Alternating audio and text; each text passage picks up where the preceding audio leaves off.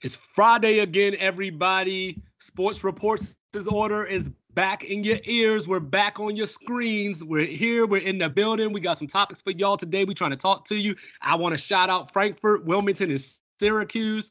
Thanks for holding us down. Thank you, everybody. Like so far, we've hit our highest views on YouTube this week. So thank you for that. Please continue to spread the word. You know what I'm saying? Please continue to tell your friends, like us, rate us, review us, all that good stuff. I'm here with Raphael Rutley. We are ready for today. We are ready to talk to you. Raphael, what is happening? What's going on? Yeah, like I said, we're just happy to be back for another show this week.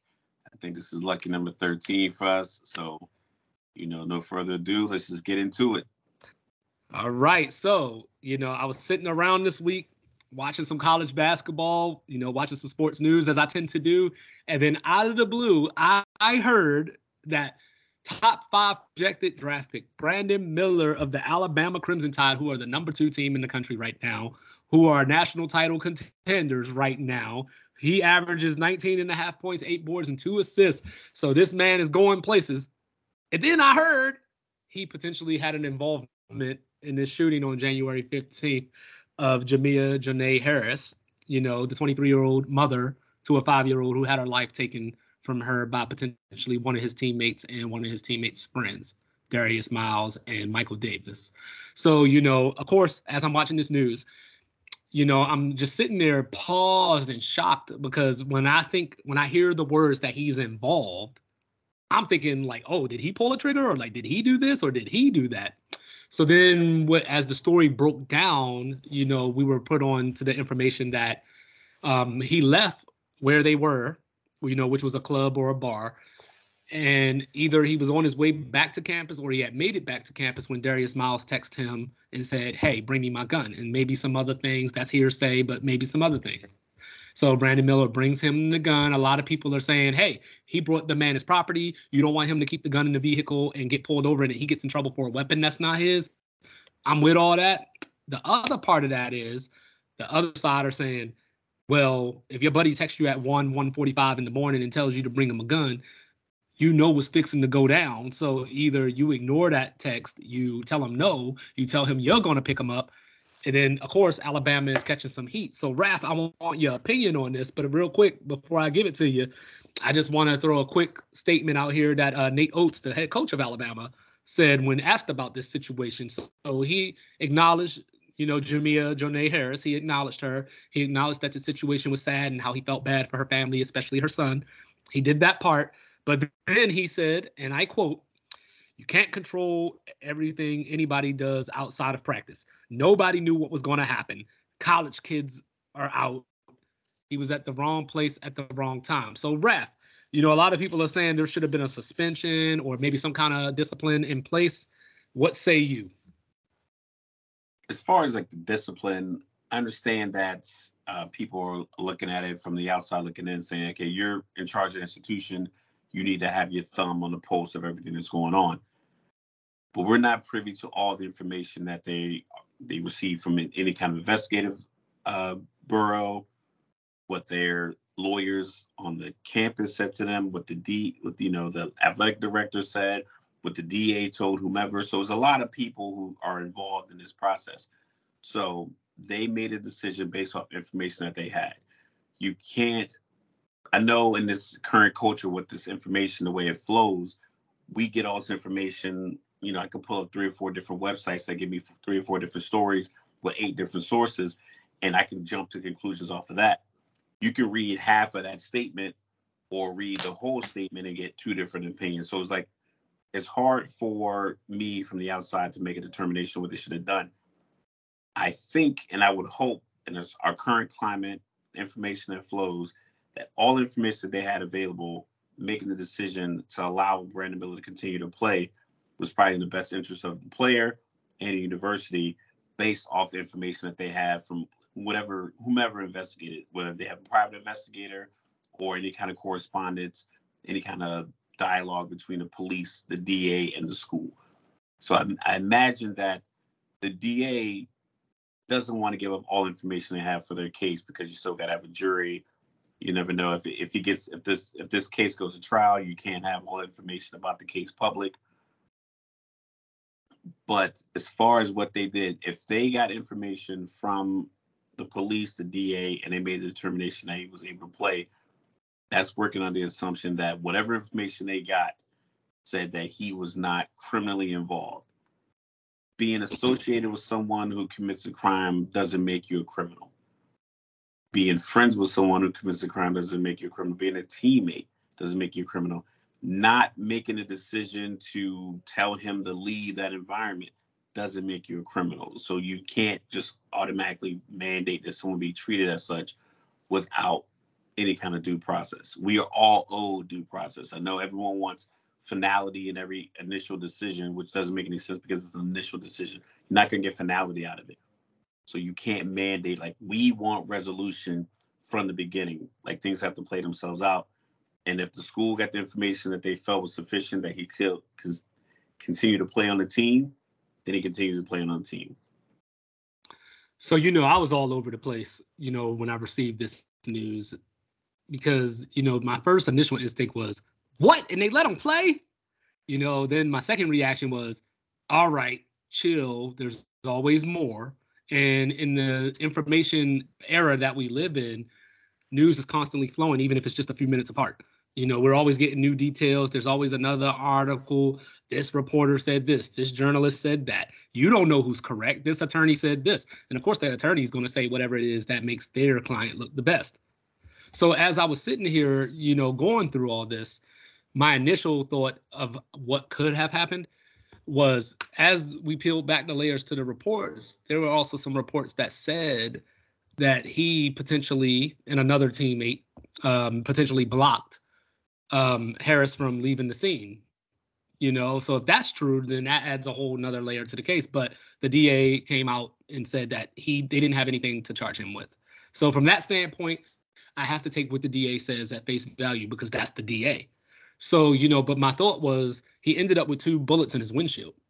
So, from a mental health standpoint, and obviously I don't have any way of knowing whether this happened or not, but just my thoughts was from a mental health standpoint, you know, maybe sit him a game or two, you know, because this happened back on January 15th.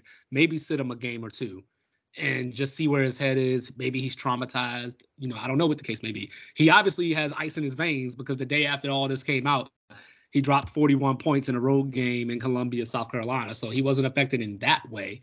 But you know, but but some people maybe that was his solace to be on the basketball court. I don't know what he was going through outside of the basketball court. But the part that I think I agree with a lot of people on is if your friend texts you or teammate, whoever he may be, texts you at 1, 145 in the morning saying, bring me my gun, you know that he's not just trying to show it to somebody. Like, I'm not saying that, you know, Brandon Miller knew that a murder was about to occur or that even someone was just going to get shot. But that's an odd time for somebody to ask you for their gun. And then there was also debate on whether Brandon Miller even knew the gun was in the car. So some reports are saying he handed um, Miles the gun and said, "Hey, there's one in the chamber." You know, or one in the head. Apparently, that's the slang thing. You know, there's one in the head. So, um, but then there's other reports that are saying that he didn't know that it was in the car. He pulled up, the gun was under some clothes or something that was in his car, and Miller and um, I'm sorry, Miles retrieved the gun and handed it to uh, Michael Davis, his buddy, that allegedly ended up pulling the trigger. So from that standpoint, you know, we're going off a of hearsay we've already learned that he's probably not going to be charged with anything. But I think what kept me kind of confused, or you know, as they say, I had cause to pause, was the whole he's the star of the team. They're the number two ranked team in the nation on their way to the NCAA tournament. I wonder what the reaction would be from within the locker room or within the coaching and athletic department if he was the guy sitting on the bench that averaged four points and a rebound. Like, it, does it play out the same way? Yeah, and unfortunately, that is the lens that a lot of crime athlete out, you know, the the outpouring of, of emotions and backlash. People view it through that lens. I coined this phrase when I talked to a friend of mine a few years ago: talent versus tolerance will you take the media backlash for the fact that this guy is talented? And that's unfortunate that that is the case when someone lost their life and multiple people could have lost their life because if if the shooting went both ways, you have no idea where those bullets are going. You and I, we fired M4 to M16. You probably fired the M9 because you're, you know, your different duty positions. I mean, the, the the velocity, the speed, the direction. We brief all that, but you don't really think about you firing a gun and it can go 1,600 meters. Like you don't think about like how effective that range is. That's pretty far. That's a mile. That's pretty effective for a gun. So you're just firing off bullets. You have no idea where those bullets go because once they leave the gun, they can go anywhere. So it can be. It's a very tragic situation. It could have got way worse, even more tragic than it already is. But I think the association with athletes and our recent history, we talk about like the 80s and 90s with a lot of the Miami Hurricane teams and colleges kind of getting away with stuff. And then even through the early 2000s, now people are starting to be held more accountable, but also it's causing people to want accountability immediately versus any allowing due process. So with this case, if he did pull up with the weapon in the vehicle, knowing it was there, knowing that he was going to give it to someone who was going to commit a crime, there's a law for that. There's a law that there's a crime he can be charged. It was called accessory after the fact or accessory before the fact because you showed you came before crime was committed and you essentially assist. It's not necessarily like an accessory to the crime. It's like you're an accessory for the fact because you showed up, you provided whatever means that was ne- that was necessary to commit the crime, showing up with the weapon, showing up with showing up to the location or dropping someone off at a location to get them robbed, things like that, or accessory after the fact where you pull off and you hide the weapon or you hide the dirty, the bloody clothes or you hide the, you know, things of that nature. So you can be charged with a crime. So if if he was involved, it doesn't take like a great legal mind to say, hey, this is how we can charge this individual because it's you can just pull it up. I pulled it right here on, law.cornell.edu like I said, I have, I have my bachelor's in criminal justice and something I was always interested in. So it's not that difficult to prove. Essentially, I'll read off the definition. It's like accessory before the fact is someone who did anything to encourage, aid, or assist in any material manner to the commission of a crime, thereby participating in the design of the crime. So if I call you and say, bring me my gun, and you show up with the gun, knowing that the gun is in there, and you watch, and I watch you take the weapon out from the vehicle and the crime is committed, then you could be charged with that. So if he wasn't even charged with that, then it's safe to say that he probably doesn't have the level of involvement that would match the outrage that people would feel for him not playing. So I think the fact that he played must mean that he doesn't they don't feel like he committed a crime. So if that's the case, then he's gonna have you have to allow, allow him to play and continue his, his collegiate career. He can't be beholden to the crimes of someone that's not him. You know, these other two people committed this crime, and it, that's why he come up with this the phrase "wrong place, wrong time." Yes, he probably should have could have handled that better. But how did you handle that situation at 19? I'm in 41. Right, and uh, I was I think it through differently, and I try to teach my sons differently. Yo, be careful who you get in the car with. Be careful these environments you go to. Be careful going to places where parents are always gone and like things are going like that. But that is me being a teacher. I don't know if that's going to be the case in the heat of the moment. And if he's in that situation again, unfortunately, I hope he makes a better decision and doesn't get himself even that closely involved, or be you know try to be the bigger man to get this guy out of the situation. Like, hey man, I want to fight this. Nah, man, let's get out of here.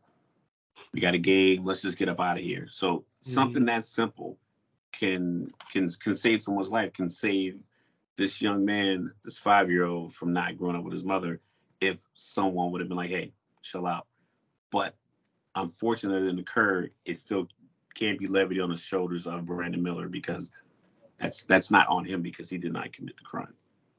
And see, and that was the other layer to this was that as far as the handling process goes, a lot of people were outraged by Nate Oats' comments referring to it as the wrong place at the wrong time because when I think of the wrong place at the wrong time, I think of somebody walking into the store and somebody comes in to rob it. And, you know, maybe they caught a gunshot. That was wrong place at the wrong time because you didn't do anything to cause that situation. You were just in the vicinity of it. You know, and people were saying that, well, Brandon Miller became a part of this situation by bringing the gun, by responding to that text message uh, you know, bringing that gun there versus either ignoring the text message, telling them no, whatever the case may be, so on and so forth. But when Nate Oats' comments came out, people looked at him as, hey, you're the leader, you're the head coach, you're the adult in the room. You know, so by you framing it this way, you're either showing less value, you know, for Jamea's life, or you're showing that you don't know how to respond to these situations, which could be a little unfair. Some people were asking for him to lose his job you know, or for him to even be suspended. I don't know how I feel about that because I feel like it's easy to sit here as we are right now and say this is what I would do or I would never say that or whatever the case may be. But I don't know if this is his first time dealing, you know, to our knowledge, this is the first time Nate Oats has had something like this happen as he's been a basketball coach. And we don't so it's know easy what to sit information he has. Like he might Right. have he might have what for at, at this moment in time are the facts. And the facts may not warrant a suspension. The facts may warrant, hey, you need to understand a bigger picture and may, maybe mentorship of the player. Like, listen, you guys collectively, who- said that? I think it was like, I think Herm Edwards when he's when he does a rookie symposium at the in the NFL rookie combine, he was like, nothing good happens after 2 a.m.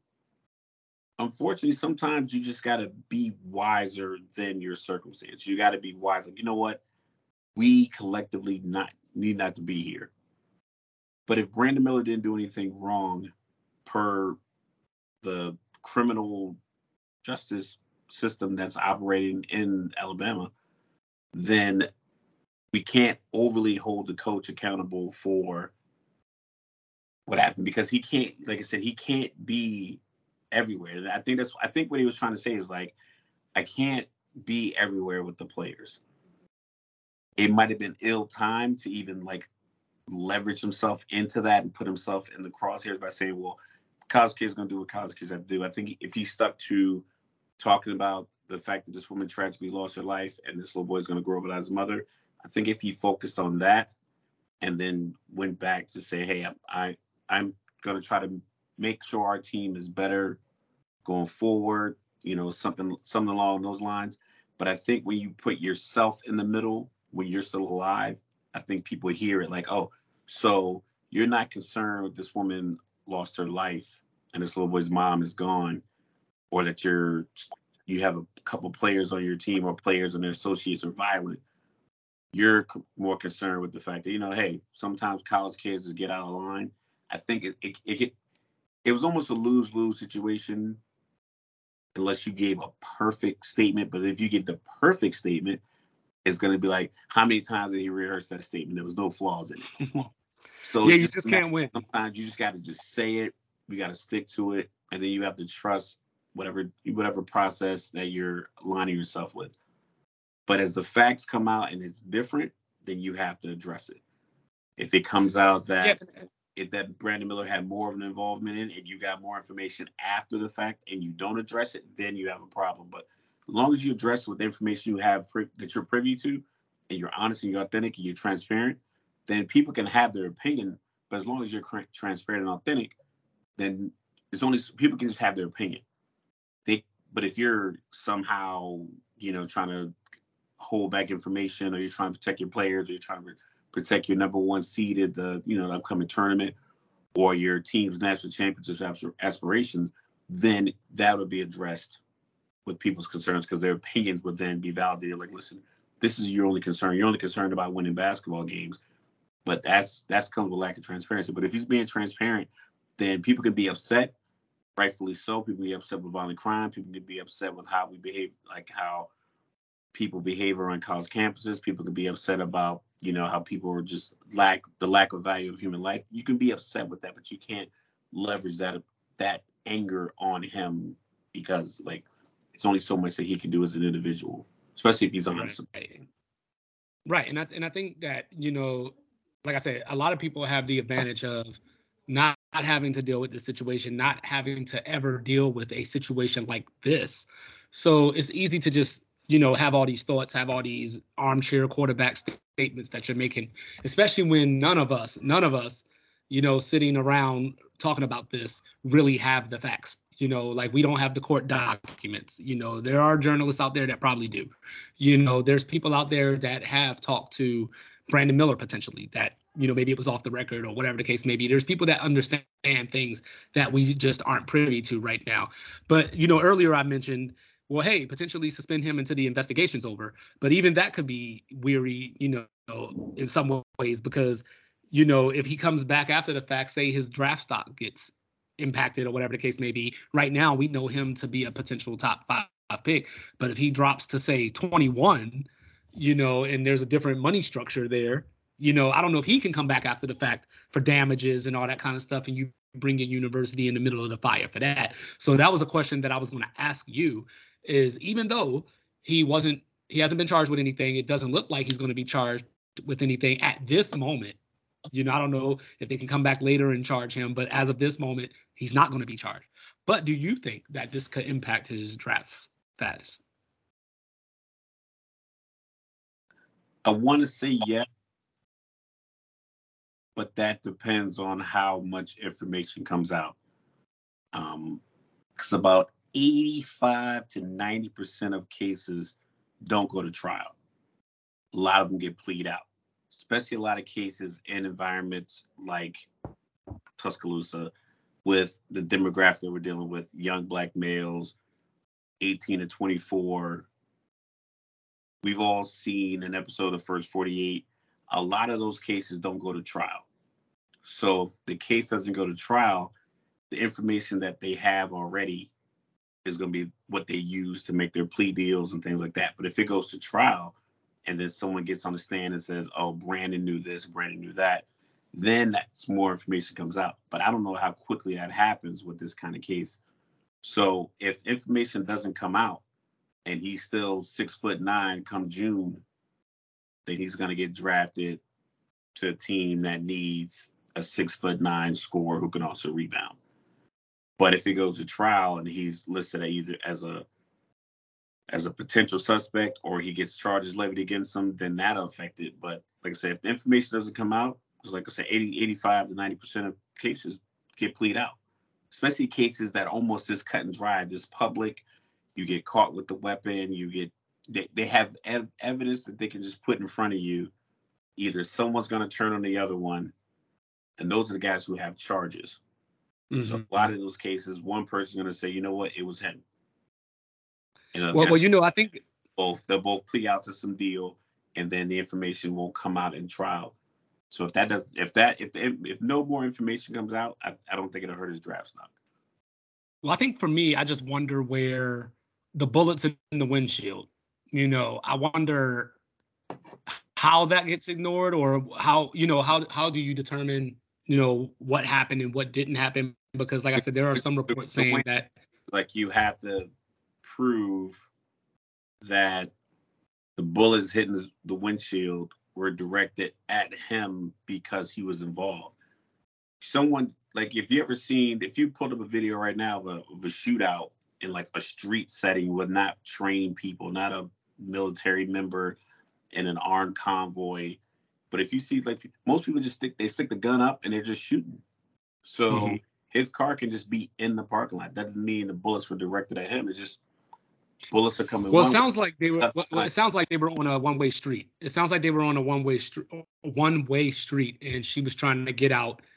You know, his car could have been, you know, in the way from her trying to get out. Maybe not even on purpose, but you know, just the way the cars are, maybe there's gunshots. He's trying to get out of there, maybe. And that's you know, thing. and in order in order to prove it in court, you would have to definitively say the gun that fired these bullets into this windshield happened because of this. So everything has to line up right. that is evidence against him. So if they don't have right.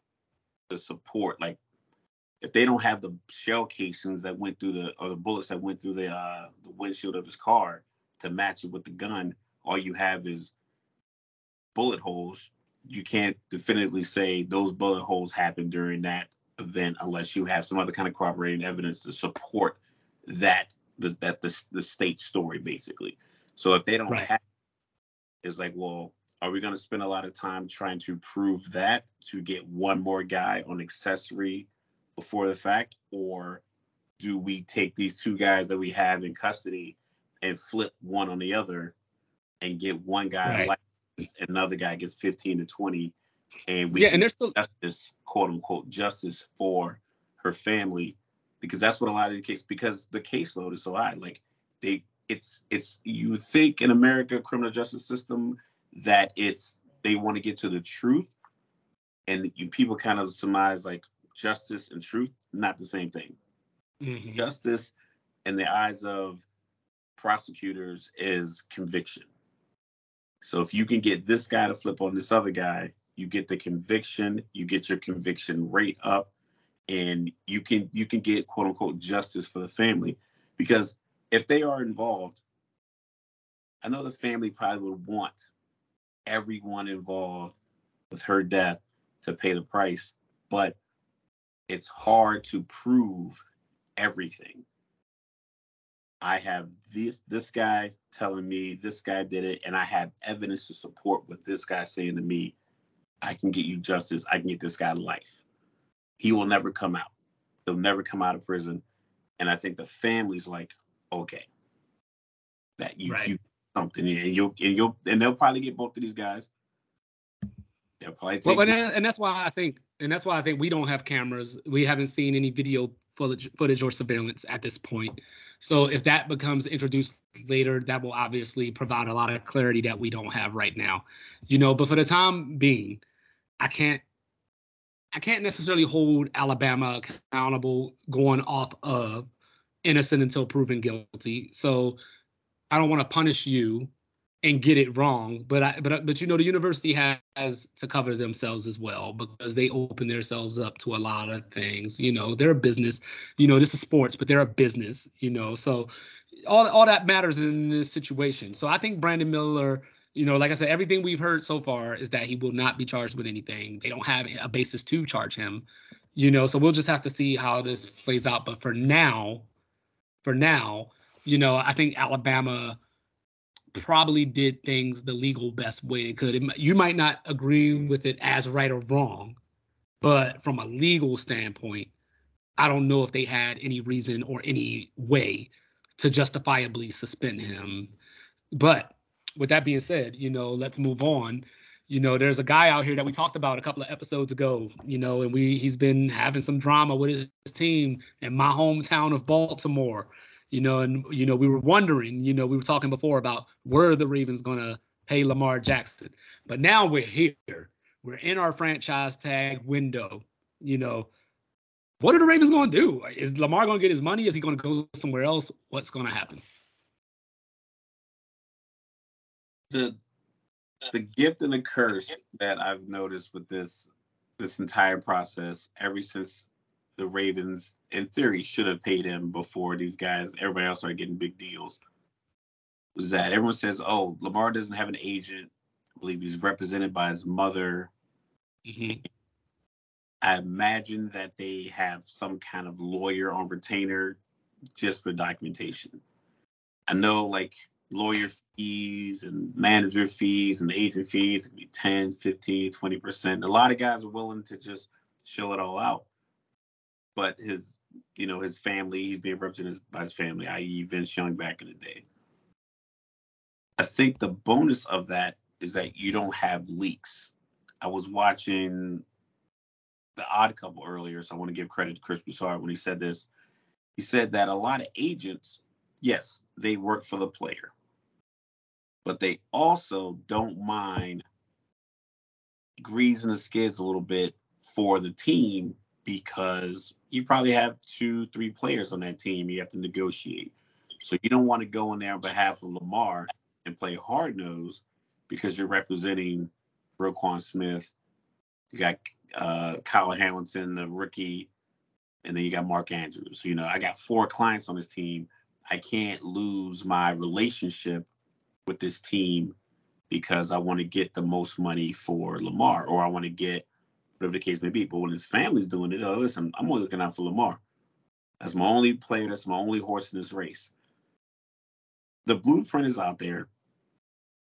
It's simple. Deshaun Watson got $230 million guaranteed. Give Lamar 235 or 240. and go about your your rest of your team building process that starts in February post Super Bowl. But what they're gonna do, I'm a free agent wide receiver. I'm a free agent tight end. I'm a free agent running back. Am I gonna want to deal with the Ravens when their quarterback situation's unsettled? I know the backup made the Pro Bowl. I don't know how that math worked out. So technically, they still have a Pro Bowl quarterback on the team. He, he didn't got he didn't make the Pro Bowl. He was added to the Pro Bowl. he Pro was Bowl. added to the Pro Bowl. Still counts. Still, he negotiates, he's like, I'm a, I'm a one-time Pro Bowler." right, right, right. So- right. Are you? Do you want to ensure that you can cultivate good relations with other players coming in? Because the blueprint's out there. If Cleveland can pay Deshaun 230 million guaranteed, you can pay Lamar 235 or 240. Just get it done because without him going into this year, you're going to create more questions. If you don't have Lamar, you won't have, you're going to create a question of like, okay, does John Harbaugh, is he that good of a coach? The fans, fans pay are paying good money. I looked in those tickets because Atlanta played in Baltimore. Those tickets cost.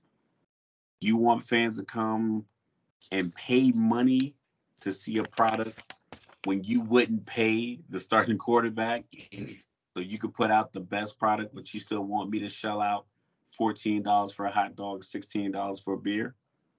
That what you want? Then you need to pay your best player. The owners split a billion dollars plus per week. Just all, per game, they split 32 ways, a minimum a billion dollars. You can break off 240 million over five years when you're getting a billion every single week. Mm-hmm. Break that man's bread off, build a team around him. You got a new offensive coordinator in because if he if you franchise tag him, okay, you're paying him 45 million, and he gets hurt. What are you gonna do? You're just gonna let him walk next year? Or are you gonna try to keep him again because he is a talent? He's one of your best opportunities to win. This is not the Trent Dilfer year with the 2000 Ravens defense. You could just win it all, even though he's throwing go routes out of bounds. You can't just be like, you know what, we're gonna stick to our guns. Sometimes you, you gotta shift. You gotta like, you know what, let's pay this man. You will put an entire ease over your team. Yes, so you set a new precedent, and other owners might not like that. Now you gave 240 guaranteed, whatever. You're not gonna care if you're hoisting the Lombardi Trophy in February next year. You're only gonna care if you go six and 11 and you paid out 240. Okay, but you think you're gonna go 13 and four with a backup, or you're gonna bring in Derek Carr and go 12 and five? I mean, like, what is your plan? You have a top talent. You got him young. You had him cheap for years. He sold a bunch of jerseys. They sell a bunch of tickets. He's big time. He's live on the road. The Ravens, when they play on the road, they split the money with the, the that home team. You can go to Tennessee and fill that stadium. Tennessee's not filling that stadium on their own. Unless it's Washington. Unless Washington they cooking the books. Good luck. Well, you know, I I was thinking about this, and I've been going back and forth because I've been doing the whole is Lamar worth it? And as you mentioned, when it comes to the sales, the jerseys, you know, the bottom line, he damn sure is. You know, but I think what the Ravens also have to include into this equation is he's missed the last five games the last two years. You know, he, in his playoff career, he has more interceptions than touchdowns. Not saying that that's an indictment or anything like that, but those are just things that are a part of the story as well. So, you know, allegedly, you know, there were reports allegedly, and this probably came out from the Ravens side of the house. You know, Lamar Jackson turned down a five-year, $250 million deal with $133 million guarantee, which is obviously way less than what Deshaun Watson got. But just for perspective, it is more than what Russell Wilson and Kyler Murray got as far as guaranteed money. So you can look at that one or two ways.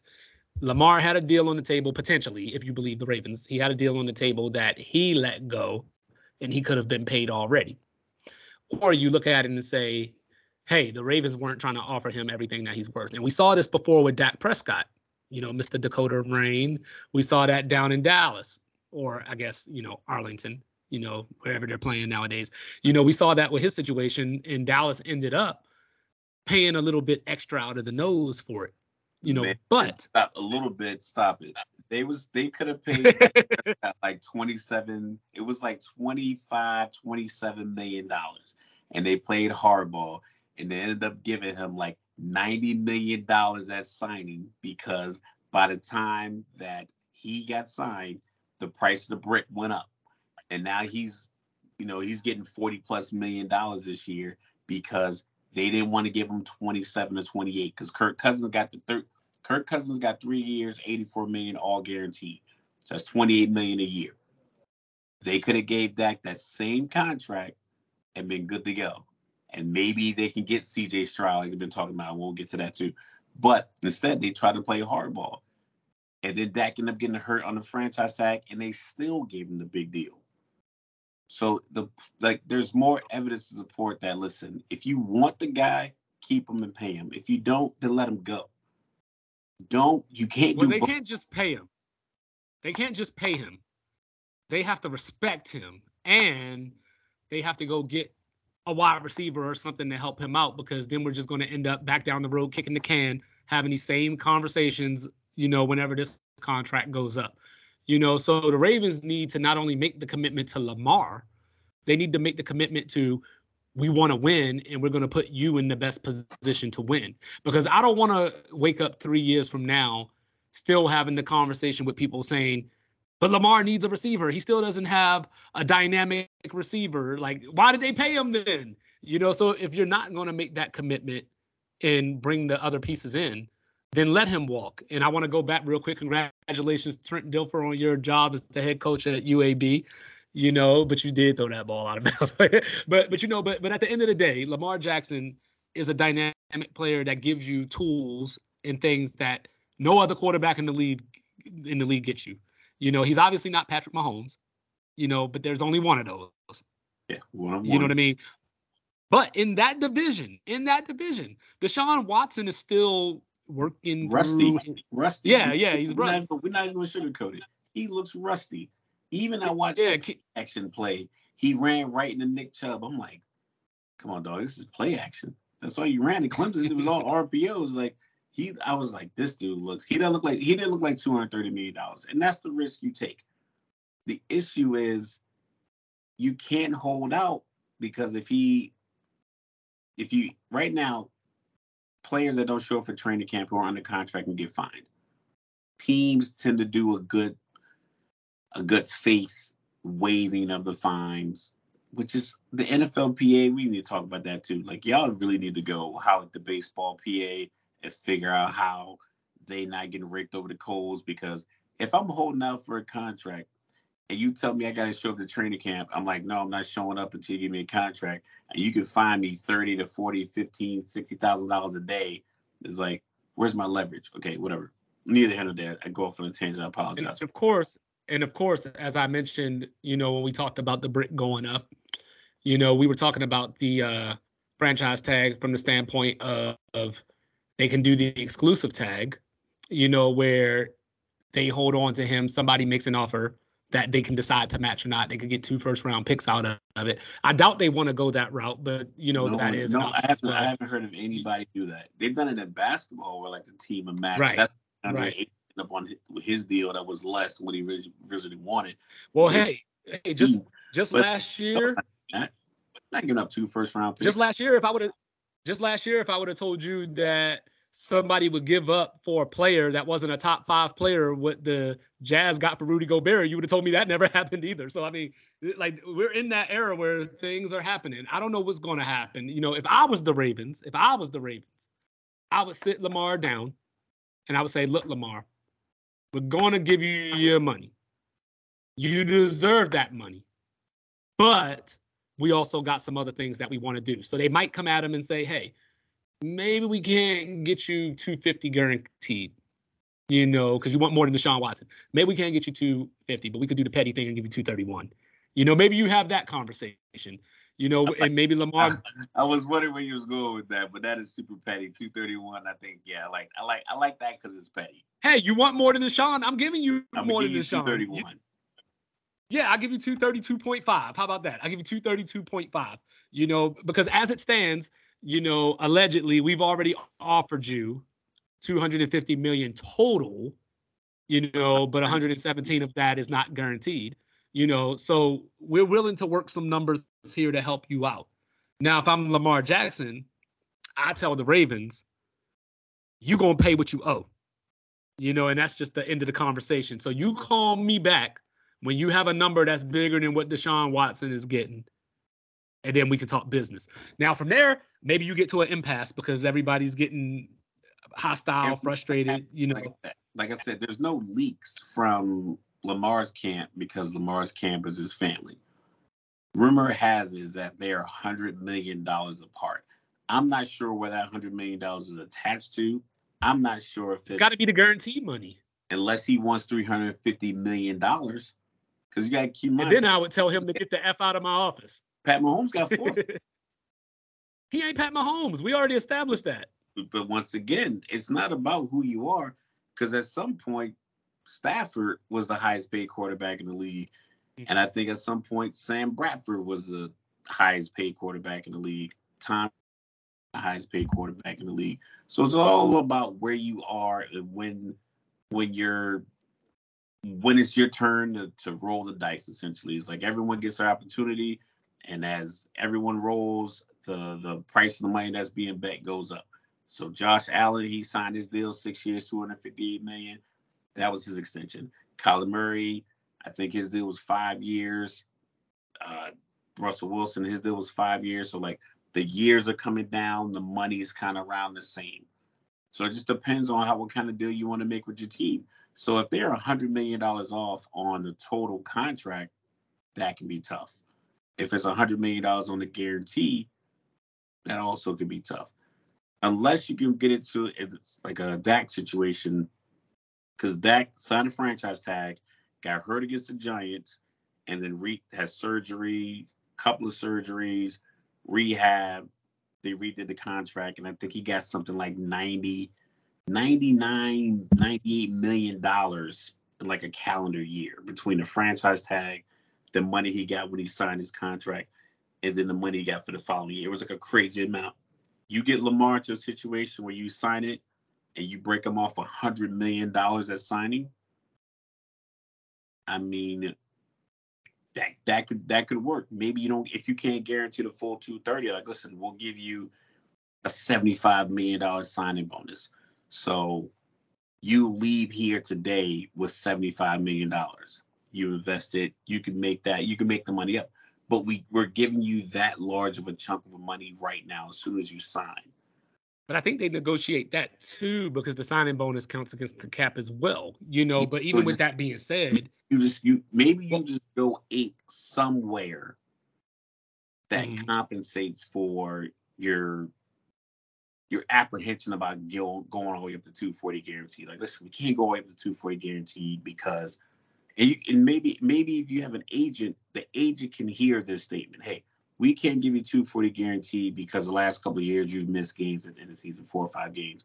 We can't give you that because we felt like last year you could have come back for the playoffs, but you use your injury as leverage. You can say that to the agent. Then the agent goes back to the player, and then he he or she kind of folds it up in a little origami boat and presents it differently versus like, listen, man, they ain't believe when you was injured last year. Because that's what his mother's gonna say. You can't yeah, yeah, yeah. They, listen, baby, they didn't believe you. They didn't believe you were hurt last year. We should go to another team. But the agent's like can grease it because he knows 15% of zero is not 15% of 130. So it's like, yeah, you know, he, I'm pretty sure for your efforts as an agent, as a as a worker in, in the industry that you're in, you want to get paid. So Lamar will get paid. The agent gets paid. But his mom like, listen, we gonna get paid because you look at the landscape. We're we're arguing a couple weeks ago if Danny Dimes was a top ten quarterback when that was his first. Oh yeah, and and and and now now now we had that conversation. I settled on twelve. I settled on twelve. yeah. which is close enough to the top 10 that, you know, we can say that I came over to your side. But yeah, I ain't giving him $45 million. I read it. I read an article that that was a rumors about his old agency to try to make him look bad, make him look greedy. Ah, they released that number publicly, so because he changed agencies, so they wanted to be petty. I guess that's the word of the night, and they released that a number saying, "Hey, 45 million is what he wants." But with that being said, that's the number. So the Ravens can look and, and see that information and say, "Oh, Daniel Jones wants 45 million." Well, the franchise tag is 45 million. Mm-hmm. You franchise tag him again next year with contracts like Kyler Murray's kicking in, Josh Allen's kicking in, Mahomes, uh, Aaron Rodgers, all these other guys' contracts. So now the second year your franchise tag, you get an average of the top three at your position in the second year. So the Chargers go bananas and give Justin Herbert $52 million a year, or the Super Bowl runner up, or, you know, Super Bowl runner ups from last year, and then the AFC Championship team, Cincinnati Bengals, give Joe Burrow 10 years, 500 million. And it's like a team friendly Mahomes kind of deal, but he gets $85 million in signing, like some crazy number to to smooth it all out. And you got Lamar playing this 45 million and he plays and then next year, what's the price of the brick then? So here's a question. Here's a question. Now that we're having this conversation, this question just popped into my head. I didn't plan to ask this. Is it possible that Lamar doesn't want to come back? Oh, I I could based on just how I would feel in that situation with the way the information seems to be coming out, it feels as if this team doesn't believe in you, considering they're watching your peers who got drafted either in the same round as you, same year, or around that same time, get more money than you. Not necessarily get more money, but get deals done as soon as it's the window's open. Kyler Murray essentially wiped his Instagram and they still gave him a deal. He didn't play on the last year they gave him a deal. Josh Allen was just improving. I think that was like his first good year. It was like kind of this Daniel Jones situation where you had average years, subpar, give or take. Then you had an upper echelon kind of year. Then he got paid. So Daniel Jones is in that same boat. So if he gets paid and the deal gets done before Lamar does. Lamar's been looking around like, what's it's like the sixth guy I've seen who doesn't have an MVP get a deal done. A big deal. And I know he wants more. I mean, if you look at your own division, Deshaun Watson was he just got an extension from Houston that was like four years, 160 million. Demanded a trade out. Houston got peanuts back in the trade and then he still gets 230 million while his cases were still pending. Lamar's like, Deshaun probably his boy, but he's like, yo, this dude has baggage going on. Like, yo, I'm a model citizen. I'm just sick of I throw the ball unconventionally, and I'm sick of y'all not getting the top wide receiver. Those are football problems. Those are football mm-hmm. issues. Those are football related issues that you can resolve with, you know, cutting them a, just cut them a, cut them a real contract. So swallow your pride and cut them a contract.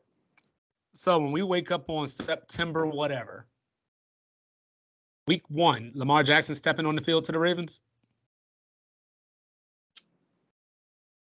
That would require let's let's spitball here. Who needs a quarterback that's not in a position to draft one of the top three guys. So that you would consider the Jets need a quarterback. They're not in the, they're not in that position to draft a guy. The Raiders, they're not in position to draft a guy. San Francisco, are they in a need or are they good with no what they have and, and they're kind of well, I mean, I don't I don't think they have a need, but you could get your hands on Lamar Jackson. You know, I mean Tampa Bay. Know, Tampa, Tampa Bay, Bay. quarterback. I Unless mean, Kyle Trask is the savior. But I mean, you're you're New Orleans, you're going unproven. Yeah, so you got New Orleans, um, Atlanta. Atlanta. Atlanta drafted a guy. Well, I know, And he but played- that goes back to what I said. But if you can get six Lamar Jackson. I mean, yeah, he's not Lamar Jackson, but they're not in a position where the team is on the cusp. Matter of fact, matter of fact, while we at it, just that whole division, Carolina could probably use a quarterback. They bet not draft another quarterback. They got like, Well, that's what I'm saying. But if Mm. Lamar, but if Lamar Jackson is an option, but I don't know how much of an option he is other than giving up stuff. So you you figure, okay, we'll, we'll give you we'll give you eight teams that are in the position to draft the top eight. It was like eight teams that are in a position to get C.J. Stroud or Bryce Young. Chicago. That's, the- that's the thing. If me and you were playing Madden against each other, you're GM, I'm GM, okay, we can make that for Xbox sake. That's like a real thing that we would do on Xbox because it's, it's fun or fantasy football. But in the NFL, are you are you giving up Justin Fields and the number one pick for Lamar Jackson? Green Bay. Green Bay still has to make a decision on Aaron. So theoretically, Well, he I think Aaron has to make a decision on them. I think that, I think he has them. he's the making it seem like that, but he doesn't have leverage. He doesn't. Minnesota's going to be good next year. Detroit's going to be better than Green Bay next year. So Green Bay is looking at it like, okay, this is our gap year. We'll put Justin uh, Jordan Love in there and see what he can do. And you- Tennessee. Tennessee can potentially get rid of. But that's the thing. So you got about eight to ten teams that aren't in a position to draft a top quarterback that could go get Lamar. But I think getting in Dallas? to draft Dallas is locked in. They, all that other. Hey, hey, they apparently they like C.J. Stroud. Oh, he just he just wants some attention, huh? Yeah, he just wants because He, he getting his spot on right now. Because the only thing you can talk about with Dallas is do you cut Zeke or not? That's the most hmm. exciting conversation to have in their offseason. That's it. Think about it. And they should. And they should. And that's it. That's the answer. Okay, so so let's pause for a second. So let's pause for a second. So when we come back, you know, I don't know, two weeks from now, is Daniel Jones franchised or does Daniel Jones have a new deal? Daniel Jones is franchised. Saquon is Probably out of there. starting running back. Yeah, yeah, he's out of there. Yeah. Um, and then last one that I was just thinking about, just because I saw some stuff today. What happens with Miles Sanders? Like, is he going to be an Eagle next year? I think he'll be Eagle because his argument for like his success can be countered with the team runs the ball well. You're not the reason the team runs the ball well. So I, I what I do think you you have to I'm trying I'm trying to figure out how to get this out. Baltimore has to get the deal done with Lamar because there are a lot of teams that have skill position talent that will be available to help Baltimore. And they just got to get out of their own way because I think a guy like Kenny Golladay with the Giants, I don't know if he's already been cut or released or what his contract stipulation is, but I know he is definitely on the outs with Brian Daboll. So you can do the old Belichick and send a seventh round pick up there and put him on your on your team because he he hadn't played. There's no tread. I mean, if you if you do it right, if you do it right, you can get Golladay and or you could get Hopkins too. yeah, you could get there's plenty of tread on his tires with Golladay because he didn't play. It was so many games he didn't even dress multiple Yeah. weeks. And I then don't even know is Mike Thomas going to play this year? Yeah, I know he can get paid this year. Yeah, Curtis Captain gonna get paid, but is he gonna play? Nah, he gonna play. He, he hurt his ankle two years ago, and he plays since. oh, that's so terrible, man. Yeah, Like, it, like it makes me think of Grant Hill, you know. I think I don't know what happened with him. They, he shouldn't have been in the game that he got injured with two years ago. That was full. That was two full seasons ago. I know. That was the year that that was. Tom Brady's Super Bowl. That was the year. Like that was the first game of that Mhm. year. the year that the Mhm. Bucs won the Super Bowl. We've had two Super Bowls since then, and he hasn't Mm-hmm. played a handful of games since then. But if he's healthy, you can you pay Lamar his money. You have skilled position guys. You have Michael Thomas could be available. I don't know what his cap would look like if you take him off New Orleans. Hopkins could be available. Golladay's Oh, available. oh, I think he has the biggest cap hit in the league, actually. But I don't I don't know how it works if you trade like if you can say, hey, you guys Right, have right, right. X amount of that, whatever the case may be. You you have you got a new offensive coordinator, and then you have a dynamic quarterback that makes the defense have to adjust to the quarterback. So they can't play man to man because you all turn your back, Lamar can take off. And if you play zone, if you have the right concepts, passing concepts with the passing windows, you got to spy Lamar. If you if you play zone, you And they got good backs. and you have And they got back- good backs. and you You know, if Lamar Jackson can stay healthy, you, you could see the Ravens in the AFC Championship game. You could. You know, I know they were a trendy Super Bowl pick this year. I didn't necessarily agree with that, but I can see the I can see the Ravens being in the AFC Championship game because you figure yeah, just it'll be, it'll be probability. Arrowhead. Well, well, you know, just probability. well, you know, just probability. Just probability. Most teams don't go on these extended runs that we've seen lately. I mean, I'm not saying Kansas City's going to fall off because Lord knows I don't want Travis Kelce calling me out at the Super Bowl next year. But you know, but but you but, tag but these runs, but these, but these runs end at some point. These these runs end at some point. Like me and you, like we always talk about how not only do you have to have the players, not only do you have to have the skill, but you got to have that luck too.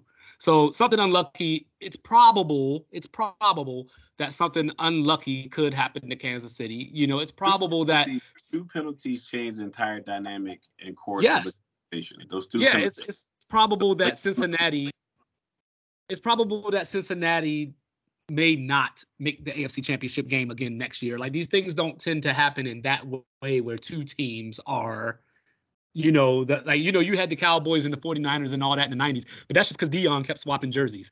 You know what I mean? But but like this generally doesn't happen in that way. NFL windows are generally pretty short. the So, NFL is is like I said, we, we talk about every every time we talk about football. It's a team in every division that goes worst to first every year. You know, Right. we have 14 playoff teams. Originally, when it was back in the day, not back in the day, I'm talking like we're old, but when it was 12, you know, it was like something like four to five new teams every year. And then it's well, that was the NFC South team. special. Yeah, every and there's always a team that goes worst to first. A- AFC South, NFC South. The AFC East was on lock for a while. NFC East had, you know, Dallas had a good run. NFC West that changed over a couple of times. Seattle was king, and then it was San Francisco. So there's always good changeover. It's just that if you're going to manage a team, you have to acknowledge that no matter how you feel about paying a certain player, you have to look, okay, what's the landscape? What are you going to do? Because you can replace maybe a running back if your scheme is good enough, if your offensive line is good enough. But you can't always just replace a quarterback. Mm-hmm. And it's not always, sometimes it's not always just numbers. Like Cooper Rush did a great job coming in for Dak. But if Dak wouldn't have thrown the ball away every game, his numbers would have been substantially bigger than Cooper Rush because that position to drop off from your starter to your backup is substantial. This off season, there's not a guy out there like Lamar. And we saw the mock draft. I saw a mock draft that had Baltimore at eight. And I was like, how did Baltimore get the eight? And then I pulled up the draft order and Atlanta's at eight. So I'm like, so you mean to tell me that in your mock draft report where they had Anthony Richardson going number one overall to Indy, they had CJ Stroud going eight to Baltimore. So that means you had Baltimore trading with Atlanta to get Lamar. I'm like, that's way too many. That's way too much stuff to happen in real That's life. somebody with a that's somebody with a great imagination, with a Stephen King type ultimate imagination. imagination. Yeah. Martin Scorsese level imagination. They should be movies with this so, so hey of a mock draft that they came up with. So so so Lamar Jackson, if if he were to leave the Ravens in some kind of capacity, it could kill the Ravens. But what if not load management is killing the NBA? The load management part of the NBA, like I said, we, we talk about this, we talk about all the time. It's the people talk about it from the fan perspective. People talk about it from the team perspective. They talk about it from the science. They talk about it from the injuries. Anthony Edwards during the All Star break talked about, hey, you know, if you're 70 80%, just get out there and play. Draymond responded to that. He was like, for him, he was like, I get it. He's 21, 22 years old. He's like, everything he said is 100% correct from his vantage point. He was like, me, I've been in the league 11 years. And I've played two full seasons of playoff games on top of that 11 year career. So it's not just that clear cut. Like you want a guy to risk an injury, you know, going forward. But let's think about it. If a guy's 80% and you can play, you're probably not going to risk injury. You're probably just going to hurt a little longer. Kevin Durant was risking injury because there was something up with his Achilles because he was out for like three weeks and tried to come back and tore his Achilles because it was like it was borderline, but it wasn't. He needed rest. It wasn't a nagging shoulder. It wasn't, you know, swelling in his toes or whatever the case may be, because all that stuff can be treated for you to play. My issue is I live here on the East Coast. I live here in Jersey. If I want to go to a game, I'm going to Philly. I'm going to Brooklyn. I'm going to New York. So if I want to see the Suns after they all get healthy, Suns versus 76ers on like a Wednesday. Man, that would be $200 for the ticket, and I'm above the scoreboard. But if I wanted to see the 76ers versus the Magic on a Wednesday, it's $40. Why is one game 200 for the same seat the next one's $40? Because the supply player, and demand. Because the players that are going to be on the team. So if you're going to charge me $200 for row ZZ seat 26, then $46 for that same seat for the Magic, when the Suns show up, Booker, Chris Paul, Tom Chambers, Dan Majerle, Kevin Johnson, Barkley. I need all of them to come out here and play. If you're gonna charge me two hundred dollars for that, for that. No, I'm saying give me my Richard Dumas. I need all of it. I need Paul Westphal. I need all. I need them all. I need all of that. So if you're gonna yeah. charge me that money based on those names being on the team, then those guys need to be on the bench in basketball shorts and shoes, ankles taped up, fingers taped together, band-aid stitches, the the Richard Hamilton mask on, whatever. So they can play. if they're not gonna play, and you know that prior to game time, you need to go ahead and tell the NBA we want to enact our load management insurance and pay back fans for the markup. Because if that ticket is average of 50 bucks all year long, and I and you got a fan that pays 200 for it because Kevin Durant's supposed to play and he's not playing because of rest or whatever the case may be, then you enact your insurance, not insurance that I paid for to protect my ticket, like I'm on some kind of airline, or whatever the case may be, which is already bothering me on the end of itself.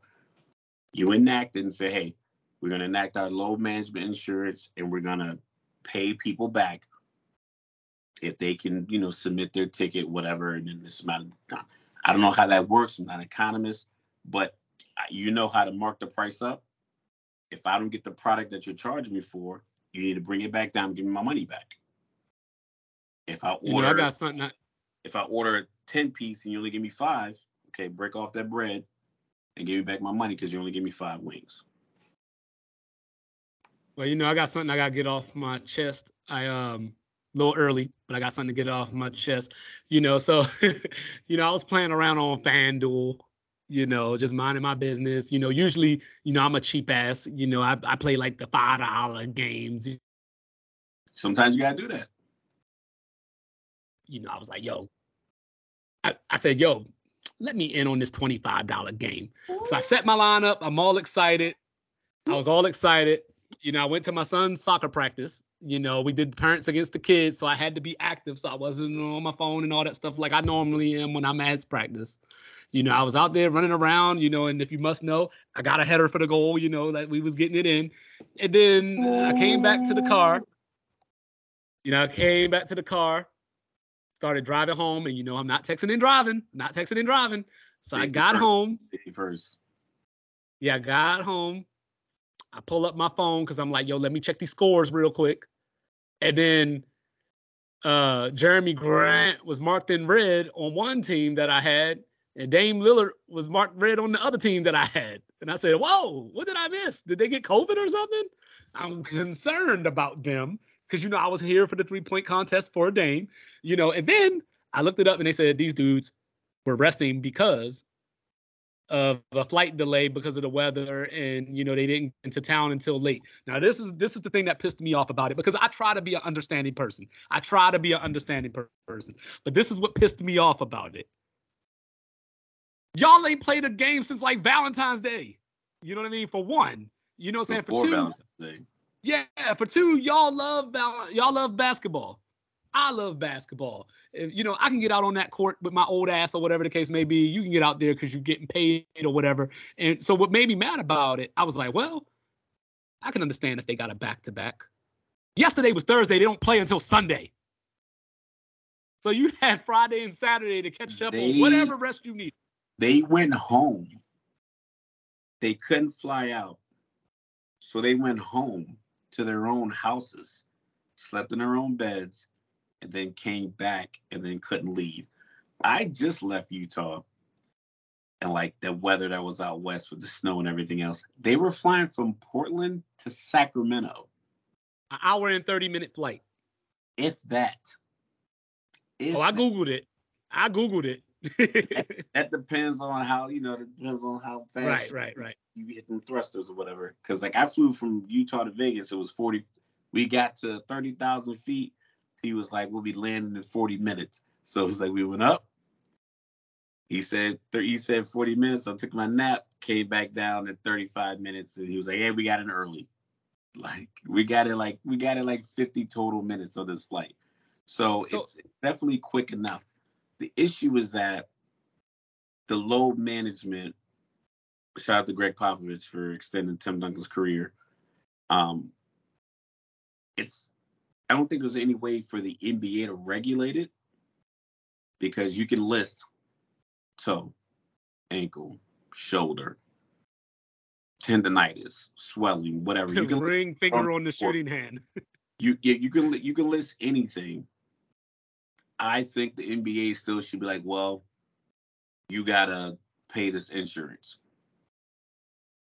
Not to make not to make it to where guys gotta play injured, but so you can't put a guy down for rest. Because if you have a guy who's a star, somebody who's on the marquee.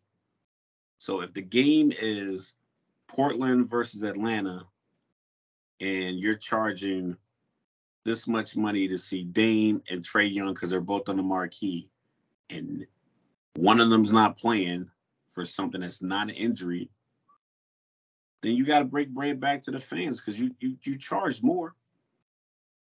Like I know I feel like we're gonna be you charge more for those tickets, then you you can break the bread back. That I think that's the only way to do it because I'm not going to tell you to play a guy injured, but you're not going to charge me based on the fact that he's on the team. I don't care how he looks in the hoodie or how he looks in, in the baggy Gucci pants everybody's wearing now, the Versace pants or or these little choker necklaces or whatever they got on. Yeah, it's cool. I appreciate his game and like I like his style, whatever the case may be, and he's sitting on the bench. But if he's sitting on the bench a Balenciaga hoodie and I paid two hundred and twenty dollars for these seats and he not playing, cool. Go ahead, give me that forty dollar rate, break back, you know, it's hundred eighty dollars off, or roll me some tickets. I need three tickets for these same seats for the next three home games. Like I need something because you can rest them because the media, because like I said, this this the media has basically just told us that all that matters championships. So guys are trying to get ready for the playoffs. Kawhi Leonard said, you know, just want to be ready for April, blah, blah, blah. You know, he sounded like the robot version of Shaq. But I mean, if the, if you're gonna do But- that, fine. So soon we're probably going to be talking about where Trae Young's going to be playing next year. You know, I'm sure that's going to be a thing. But you know, back on topic. You know, as far as like, I don't want to do it. I know I don't want to do it. I know we had our sidebar about it in the chat. I don't want to do it. The old the old era versus the new era argument. You know, so we don't have enough data yet to know how effective load management is. Like you mentioned how it extended Tim Duncan's career probably, but I think guys are still getting hurt a lot. There's they're probably it seems like they get hurt more, or at least they have more injuries that keep them out for longer. But from the standpoint of regardless of what the media is saying about championships, you know, regardless of what the fans are saying about who's the GOAT and all that kind of stuff like that. You love to play basketball. Where's your pride of, look, man, I'm running at full speed. I can play. You know, like, yeah, you know, um, my shoulder hurts a little bit, but you know what? I'm 30 now. My shoulder's supposed to hurt a little bit you know, whatever the case may be. I'm not saying that dudes go out there and throw their shoulder out of the socket or anything like that, but I think that we know ourselves to some degree well enough to know that hey, if I run right now, I'm probably going to collapse, so I shouldn't run. But if I can get up and down that court, maybe I play 24 minutes tonight instead of 31. You know, you can cheat it on the minutes versus cheating it on the full game itself. Because we talk. Just don't practice.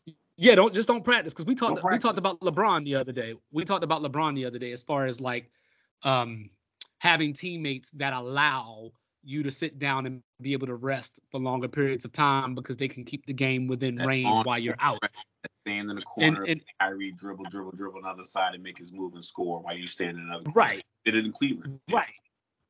So so so like so like you know like there's still games this year where LeBron was playing 40 minutes and that, you know that shouldn't happen unless it's a playoff game you know I'm saying unless we're in game 5 or something you know whatever the case may be. But when but when I look at it you know you can cheat the minutes. Like you know it's all about numbers you know just like baseball right? They have pitchers on counts now you know what I mean? Like I'm not going to let my guy go out there and throw 110 pitches and cut his career short by a couple years because I'm over using him, I'm going to pull him at 80 or 70 even, and we just go from there. So, you know, people like Giannis, who play on one of the better teams in the league, the year that they won the title, they were they, it was something like when the playoffs started, he was only playing 33 or 34 minutes a game. Like most of that was because they were blowing teams out, but they were able to get by with him playing 33 minutes a game. So, you know, if if you're if, if Curry has stuff on a cycle like that too, where you're gonna sit, you're gonna sit right.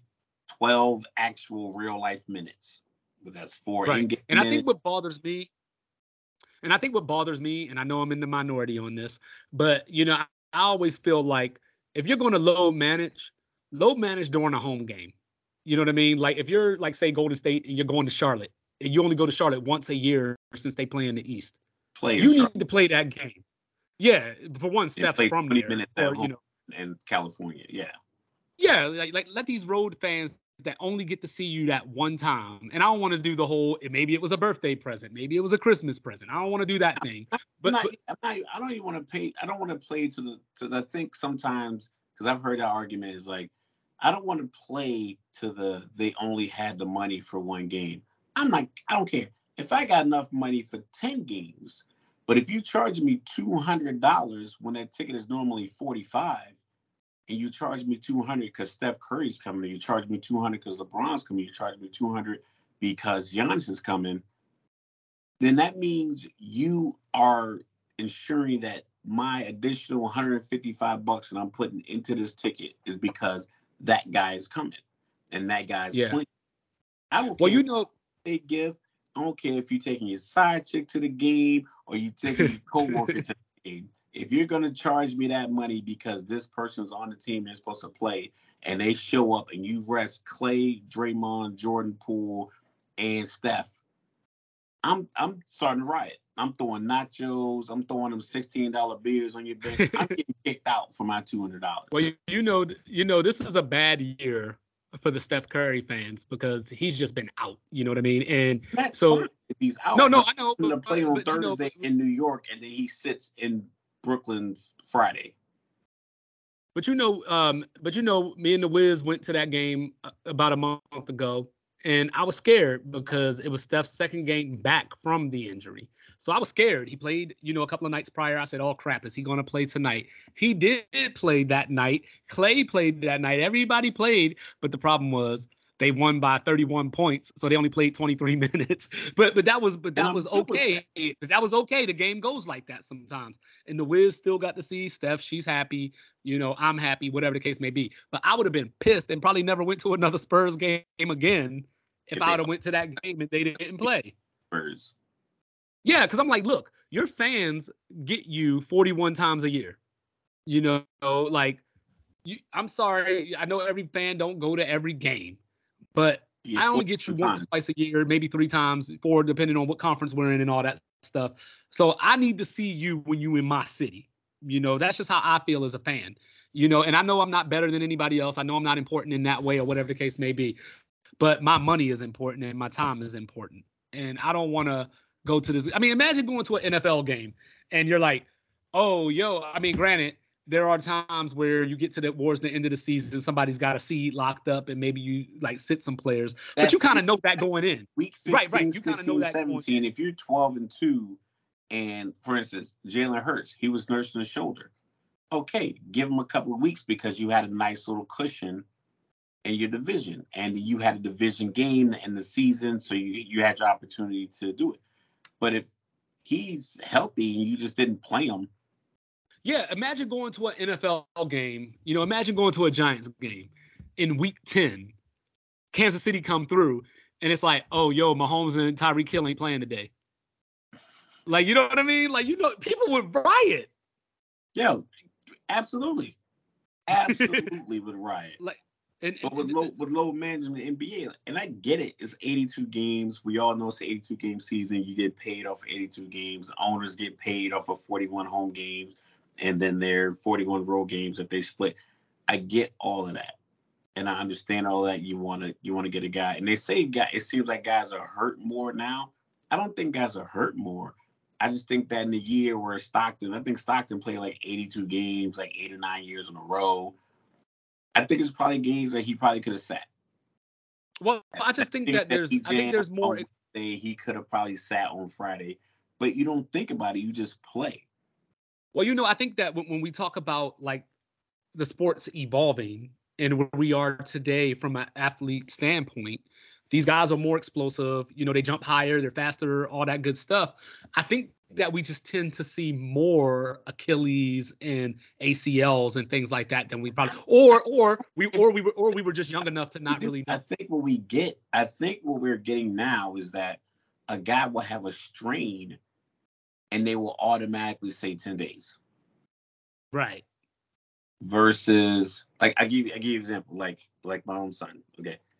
Last his seventh grade year of football, he hurt his shoulder in like on the first play of their first game. Hurt his shoulder, adrenaline kept him going. He played through the whole game. So that game was Saturday afternoon. Sunday, his arm hurt. Monday, he couldn't lift up above his head.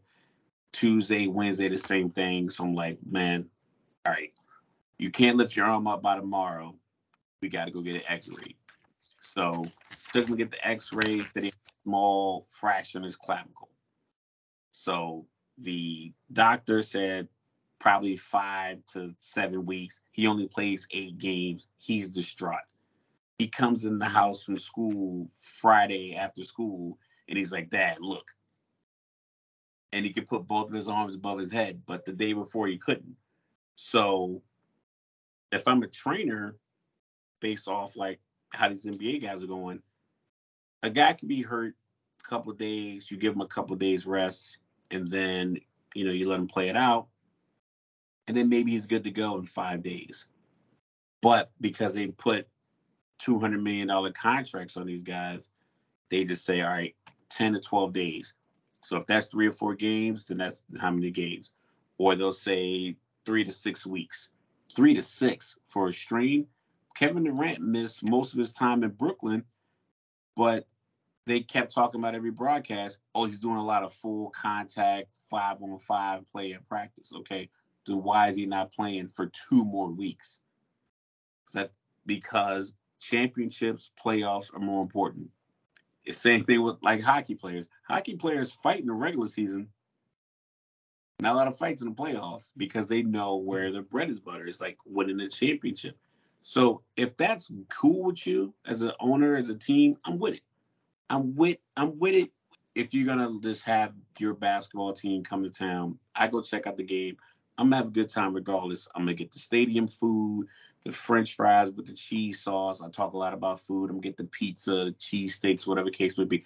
I'm gonna have a good time. I'm gonna make a whole day of it. Most of these stadiums are in the downtown area, so you can get right to the bars afterwards. I'm gonna make a whole night of it. Madison Square Garden is right downtown in Manhattan. You go to the game there, you come on the street and you just, you know, have a good time in the city. I'm gonna make a whole night of it. Just just be keeping it 100 and charge me a regular price for if you know these guys aren't going to be there. That's it. You can keep your playoff run and your championship aspirations, but when it comes to it, don't charge me four and five times what it normally costs for that ticket simply because the Lakers are in town. Well, you know what else gets expensive? These youth and travel sports. Ooh, who you telling? so I was looking, I was looking. Fear. Yeah, so I was looking, and um, you know, according to Wintergreen Research in the United States, and I love this word, the industry, the youth sports industry is apparently a 15.3 billion dollar market. You know, these parents are paying out the teeth, they're paying out the nose. You know, these kids are, you know, getting a great experience, I guess, more than not.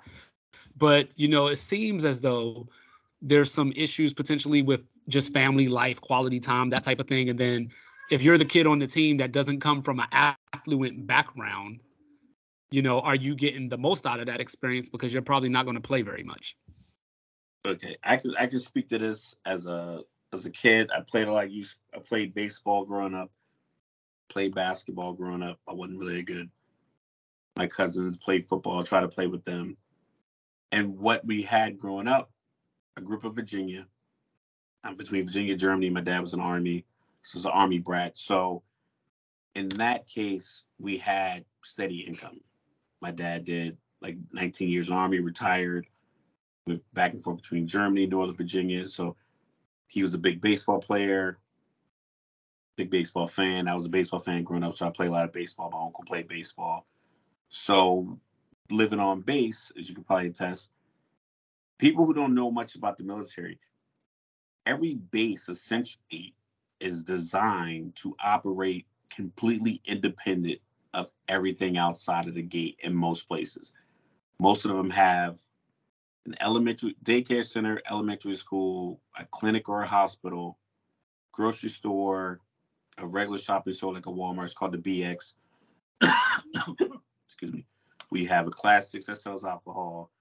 We have every, from a military standpoint, we have a commander. We have lower level commanders. We have all the equipment we need to operate independently at most most bases. Some bases might not have it because they just decided to downsize. So we also have soccer fields, baseball fields, softball fields, basketball courts, gyms, so we can have our own youth sports leagues. So I grew up playing youth sports on base. I'm a, I'm gonna say realistically, 35 to 40 bucks to sign up for the season. Cleats when I was nine, 10 years old, man, we'll call it 35, 40 bucks tops. Baseball bat around the same. So you can outfit me for baseball when I was what grade? Sixth grade. I'm 11. You could probably outfit me, no registration, anything else, up to being ready to go for about 120 bucks. The team gave you your pants, your socks, your hat, your jersey. It wasn't personalized; it was a standard jersey. You played, you bought the pitchers. The games were on base. We had multiple teams on base. You didn't travel because it was a rec. Everybody could play, ever got an opportunity, and the team was picked at random. 80 kids signed up. All right, we're gonna make five teams, and you just put 15 kids per team, or at that point, well, yeah, like 15 kids per team. Um, now, being a parent of a youth athlete, My son plays lacrosse, and he played rec lacrosse for a couple years, even though it was a couple hundred bucks. His stick this year was 350 bucks. His helmet was 225, 250. And that was discounted, by the way. Uh, his cleats, he's still he's still wearing his football cleats, but he had two pair of football cleats. So he's still wearing his football cleats. I'm pretty sure he's to want a new pair when the season starts. And then the league in and of itself was like three thousand dollars. So you pay a flat rate. I think I paid like 500 to 600 bucks to start. So they got it deducted every month. I'm like, you know what? We got a whole year of this. So back in August, signed him up. I'm paying out like 300 some bucks a month. Just it was part of my my bills that just came out. We haven't had too many tournaments. The tournaments we played so far have been in Jersey. I got an email. I think we have a couple in Pennsylvania, most of them in Jersey but there have been emails for fillers like, hey, anybody want to go in this tournament December 29th to the 31st in Orlando? So those tournaments do pop up. He has a friend, really good football player, good basketball player, but he plays travel baseball. So a lot of those parents, they play Jersey, Tennessee. I think he said they had a couple in Virginia. He's like the furthest south they went was Florida, like northern Florida and they haven't gone far too far west. I think Tennessee they had their tournaments, but he is like my uh, my son's friend is a the son of a teacher and a police officer. You know, like they have dual income. Their jobs allow them to be able to travel starting Friday afternoon through the weekend for these tournaments that are out of town and stay in hotels. And you get training. Like my son's, I take him to lacrosse practice, lacrosse practice, indoor practice at this expensive gym on Sundays. And it's probably maybe 100 kids between like three or four teams. But they probably have six to eight coaches there for each drill section. So you, they section it off.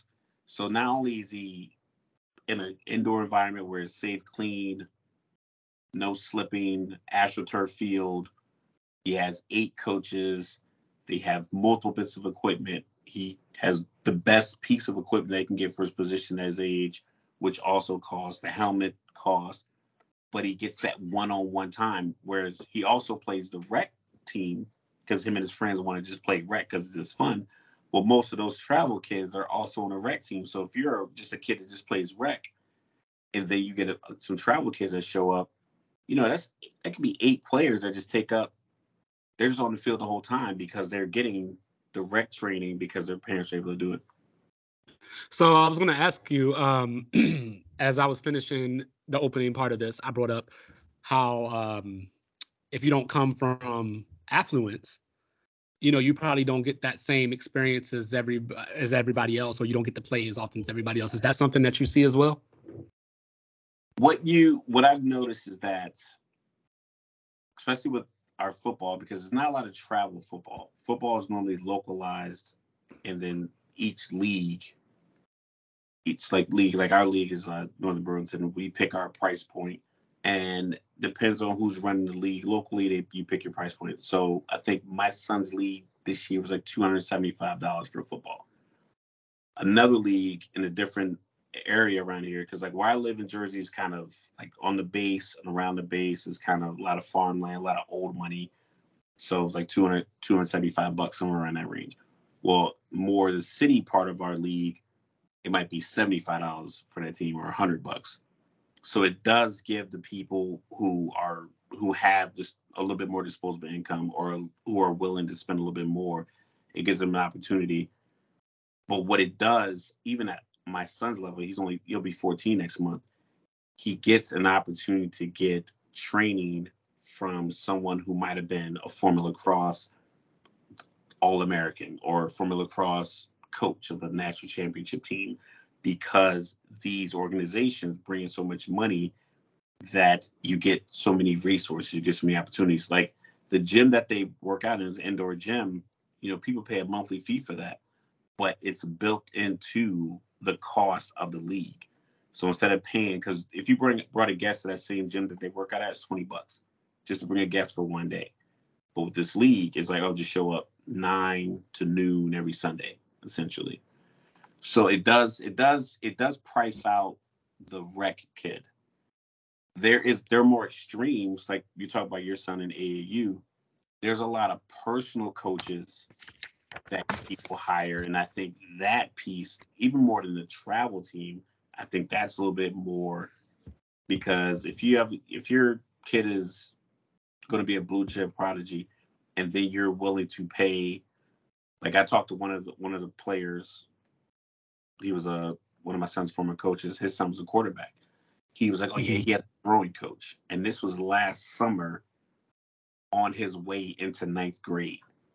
So I watched him as a youth quarterback on our in our youth program, our rec program, football, and he was a good quarterback. He's a good kid, you know, son of a coach. So of course, a lot of the a lot of that relationship was like, I'm the coach, I want my son to be quarterback. But then he hires a a throwing coach. So now he's working up the throwing coach two or three days a week.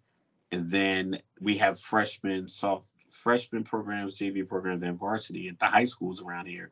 So he's a starter on the freshman program. Well, is he the starter because he's naturally good at being quarterback, or is he the starter because his dad can afford to pay for a throwing coach? And then those situations where he can just go back to the mechanics that he's taught by this coach, who was like a former Division two quarterback or something like that, who started a business where he's teaching young kids how to play quarterback. Does the kid that just plays rec, who just has a good arm, but doesn't know the nuance of throwing a deep out route, doesn't know the footwork, he just knows how to throw a football. Does he get beat out by the kid who got who has a dad or mom that comes from money that can hire a coach? And that's where like the argument is like, are the rec programs being phased out because of the travel programs? Mm-hmm. Yeah, so I was reading that in that 10 year window from 2008 to 2018, the percentage of kids in the US that played youth sports dropped from 45% to 38%. So that was kind of alarming because I guess that gets back more into the uh, money aspect of it is that people are just being priced out because you know we had a conversation a little while ago about baseball in particular you know oh i'm sorry about hockey in particular about how people are being priced out how the prices just keep going up so it's harder for people to actually I guess get the benefit out of it. But you know, from the family aspect, um, as far as quality time, having more, I guess, time with kids and all that kind of stuff, just to spend that family time and bond. Have you run into that issue where it seems as though there's so much time involved in this that you kind of miss out on that? Well, I spend a lot of time around the field as is because I just like being I like being I like being a fan of my kids. My oldest son played high school football, wrestled, and then he did track and field. What worked out for us is that my youngest son didn't do travel sports in, so it didn't interfere. So when his football season, my youngest son's football season ended around the same time as my oldest son's. So they both transitioned to wrestling. So we spent a lot of time at wrestling meets. And then the spring one played lacrosse, one was track and field, but you know one was scheduled in high school, so it was like it, we were able to, to to do these things. With travel, it could be your it's your whole weekend. So if you, for instance, my son, my oldest son, when he was a senior in high school, he would have weekend track meets. He did pole vaulting and the javelin. Well, if my youngest son wanted to play travel sports then, that same time period, we would have been out of town for a tournament and I would have missed my oldest son's senior year events because I'm paying for the travel events. So um, for me, it worked out because my son didn't play travel then, and I didn't want him to play travel then because I'm like, I'm not paying for you to be just for you to be in a you know you and a bunch of nine year olds to be traveling all over the place trying to play these sports. Like once once I know that you are really good at it, I'll get you into travel sports before you get to an age where you're being recruited. Now they're recruiting kids 12, 13 years old, and I think that's a little excessive, but that's that's a topic for another day. So what ends up happening is that if you if you have the time, which my job has always afforded me an opportunity being active the military, if I'm not deployed, then I have a set schedule. Either I have these weekend this weekend off, or I don't have this weekend off, but normally have every other weekend off, or I'll set my shift up to where I work nights that way I can still come to these events during the day. But if we had to travel, I'd have to take time off. But I had a job that was that afforded me that opportunity because I can just put in leave, boom, no questions asked. But if you work somewhere it was a little bit more blue collar, where you're more of a laborer and you don't just necessarily just have weekends off or the expectation of even having weekends off, it can be bothersome. It can be a bit of a burden. And or if, if one parent has that kind of job and the other one doesn't, and it's like, hey, I signed up my son, I signed up, I signed up, you know, Joe for lacrosse. It's like, well, I work weekends. I can't go to Pennsylvania for the weekend for this tournament. So now, well, one parent paid for it. I paid for it. I'm going. I'm taking them. And then you have the other parent who can't or has to take time off work. And I think it, it could cause some strife there. So it is definitely something that has to be worked. Mm-hmm. But as far as like the participation piece, that's the difficult part because if there's a bunch of travel programs in your area and no one heads up the rec program, because a lot the reason my son got into rec, to travel lacrosse is through coaches he met in rec lacrosse. It's like, hey, I think your son's good enough to play travel. So it's a lot of the same kids. It's just they they pull a few kids. It's not actually like an all-star team, but it's because it's multiple programs, multiple teams. So one of his coaches was like, hey, I think he texted me like, I think he should come try out for this. So then that pulls away from the rec program. But in an area like this, where even with the travel program, the rec program is still substantial and still good, it's still like good competition. Or if you have a place where like if your A, AAU team in San Antonio was like, oh, we're only gonna have an AAU team, we're not gonna have a rec league, and then no one picks up that mantle to give an opportunity to the kids who aren't aren't gonna play AAU, then you might not have a team. You know, so that, that's that's, and that's the, what. Yeah. And see, and this is my first time being exposed to this culture because my 14 uh, year old, uh, we just signed him up for an AAU team. And, you know, so far, you know, it's only ran the $260 fee to get him onto the team. So, you know, we'll see what comes with that. But, you know, uh, do you think that, I guess, how do you think that this youth sport culture, how does it affect sports going forward as far as once you make that leap to high school and get to college? Like, do you think that culturally that changes how players play, or or does it make them better players overall, or do you think that it just kind of comes with if you're good, you're good?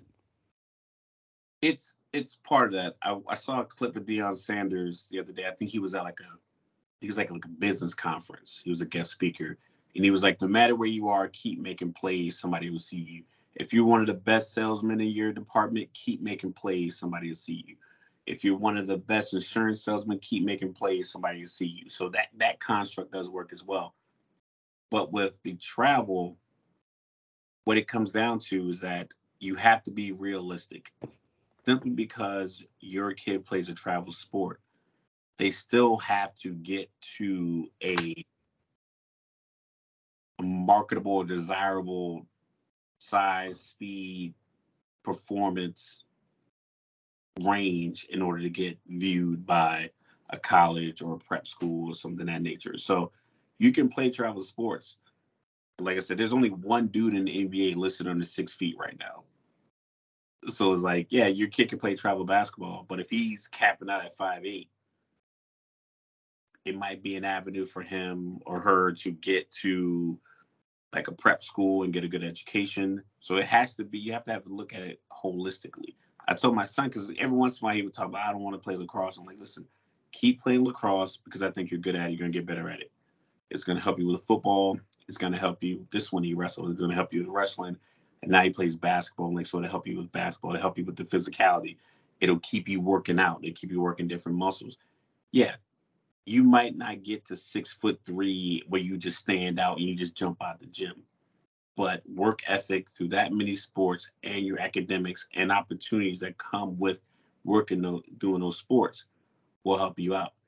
It's just unfortunate that if sports is the thing that they look at you for initially to give you an academic advantage, that's where your problem comes. It's like we want to get you into our prep school because you play sports, not because you are in a STEM program at your high school and you don't play sports you want to bring you up. So that's where the rec rec would have just basically had you playing rec all the way up through high school. But if you couldn't play travel, you're just like, I gotta stop playing sports because I'm not playing travel in seventh or eighth grade. Then the kids who are playing rec, they get more attention. And I think it, it does it does grease the path a little bit more. And it's unfortunate that you can't have both ways. But with that being said, it is that is an avenue because it's not guaranteed that you're gonna get any kind of college oversight. But what it does, it just puts you in those environments, puts you in those rooms where you're out there, you're with your team, you got your team across your chest, and you're out there making plays, your name, your numbers on the back, and someone comes over and says, Hey, you know, who's uh who's 22's dad, or who's 30's dad, or who's 11's dad? You know, can I talk to you? Who who's the parents of uh, you know number one? Can I talk to you about this opportunity, this opportunity? And it does open up doors to show like this is what this is what performing well on a big stage does for you. So it does give me mm-hmm. selfish like an opportunity to teach my son something. But I, I admit openly that it's not it does it's not an advantage for everyone. It does put certain people behind the eight ball where in in our case, you know, my, like it gives my son the opportunity to get a lot of training one on one, a lot of time, a lot of relationships that you might not otherwise get if you wasn't on that team.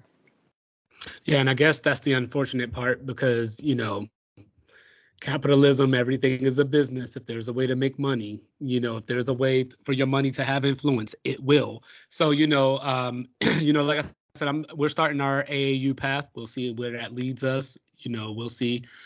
You know, my son got to get to work. You know, I let him know already. You know, this isn't, you know, when he was playing high school basketball because this year his high school is in their first year they don't even have seniors this year so the juniors this year are going to be their first seniors next year so yeah. you know this year they had a varsity team a jv team. They had a freshman team that was split into two a a team and a b team you know and obviously next year once we get the seniors and all that kind of stuff a lot of that stuff is going to go away. So um what they had was a travel squad you know, and uh, there was like three to five kids that they had on the bench that allegedly, you know, could play at any time, you know, that allegedly could like get on the road, hence travel squad, but then they never did, you know, like they all collectively probably played five minutes, you know, the whole season, you know, so now you know they're doing the AAU thing. We'll see how that goes, you know. Um, but I'd let my son know, you know, hey, you're out there with these kids that have aspirations. They're not here playing basketball for fun or you know just because they're but they tried out with their buddy and it worked out. Like these kids have aspirations. They're trying to get to the league. They're trying to potentially, at worst, you know, go to college you know, and get a college basketball scholarship. So, you know, we'll see what he's made of. You know what I mean? Like, hopefully at some point he develop his that three point shot. But you know, if not, I don't know what's going to happen with him. So so we'll see how that goes. But yeah, that was great insight, uh, man. That's that's I definitely appreciate that knowledge and that you know the gems that you dropped on that one. But you know, we're coming towards the end of another show here. You know what I mean? I can't believe it you know, like I turned around this morning and I started looking at YouTube and all I saw was all these videos of us and I was just like, oh man, I can't even believe the time just the time just flies, you know, like who knew? You know, um, but you know, programming note to everybody, like I said, we're gonna be back to Tuesday and Friday next week as regular. So, you know, Raf is gonna get us started, you know, let us know what's on his chest, and I promise I'm gonna be on good behavior tonight. Yeah, like I said, I can I know like I can be a little long-winded. Um, this particular topic is, is, is a particular passion of mine. Like I mentioned before, my Broken Windows, the the nonprofit I started, Broken Windows Initiative. Um, for people don't know, I'll give them a quick recap. The Broken Windows theory is a policing theory that essentially the aesthetics of your neighborhood led to its likelihood of criminal activity. So if you have an, an area like we've seen shows like The Wire, we've seen certain parts of Philly, certain certain dangerous cities, not necessarily dangerous cities, certain cities that aren't like uh, financially as um, provocative, for lack of a better word, as other cities. you have a lot of broken down buildings, burnt out cars, trash, and things of that nature. So the police, per that theory, would open police's areas because that's I mean you hide behind the, the broken car, the broken down car, the bush, and me, like I said, my non the nonprofit is is a self help project. People reach out and take care of their neighborhood, take care of their environment, and it's not a matter of we want to keep everything separate. It's a matter of I want to galvanize the intrinsic and internal value people have themselves, especially in the black community. I'm not saying I'm not I'm an anti-white community or anti any community. It's just that certain communities, like you can go to any major city in, in America and find a Chinatown, Koreatown, Little things of that nature. I just want to I want our neighborhoods as, as black people to to mimic those neighborhoods. There's not it's not exclusionary. It's just to build. And I think in order for us to build that, even through sport, we have to use our leverage appropriately. We could think about like I get my haircut every week. When I was living in Virginia, I was going to black barbershops. That is a black owned business that I supported since I was 10 years old, going every week, every two weeks to get my haircut. We can take those kind of things and we can use them with sport. Sport. Mike Tomlin hires coaches. I'm not saying it's hire all black coaches, but give the black special teams coach an opportunity to move up. So he brought Brian Flores in. Brian Flores took the opportunity, worked with Pittsburgh, went to Minnesota. He got an interview for Arizona. He reportedly turned it down because he felt like he felt a bit of an unease there, but he had an opportunity to be a head coach. So now Brian Flores, now you bring in the defensive back coach that was somewhere that, you know, looks like you, that gives you an opportunity. There's nothing wrong with wanting people in the room to look like you. I'm, I'm not knocking these owners for saying, you know what, this guy reminds me of me. I'm not knocking, I'm not knocking Bill Belichick for hiring his son. I'm not calling it nepotism. Brian Daboll hiring his son because I these people look like me. I have a relationship with them. I want them to be up here with me. So I just wish that in our community we had that same outlook. Look out for people. If you're gonna be a fan of sports, you're gonna be a fan of someone. Come out and see the kids' games. I've been to so many games where we take our team from here and we go to a neighborhood here in Jersey where we're playing a team that's predominantly black and we're traveling 30 or 40 minutes of the game. I look across the field, it's 12 people in the stands. Like, come on, man, it's 18 kids on the sideline. They need at least one person per player in the stands supporting them directly. You know, and then when they came up here, I know it's a far drive. We're kind of middle of Jersey, like in between all of the major highways. And you look across at the high school game, you know, it's 30, 40 kids on the sideline, 50 kids on the sideline. It's 20 or 30 people in the audience. We got to get better at supporting each other at home. We got to get better at supporting each other on the road. We got to get better at supporting each other financially. We got to get better at supporting each other with business ideas. We have to get to the point where we're not clamoring on TV saying, "Oh, he didn't get hired because he's black." Well, can we get a black person position that can hire him? Can we get a black person position that can can speak for him? Can we get a black person in the room that says, "Hey, this is my guy, Brian. He's the next guy coming up."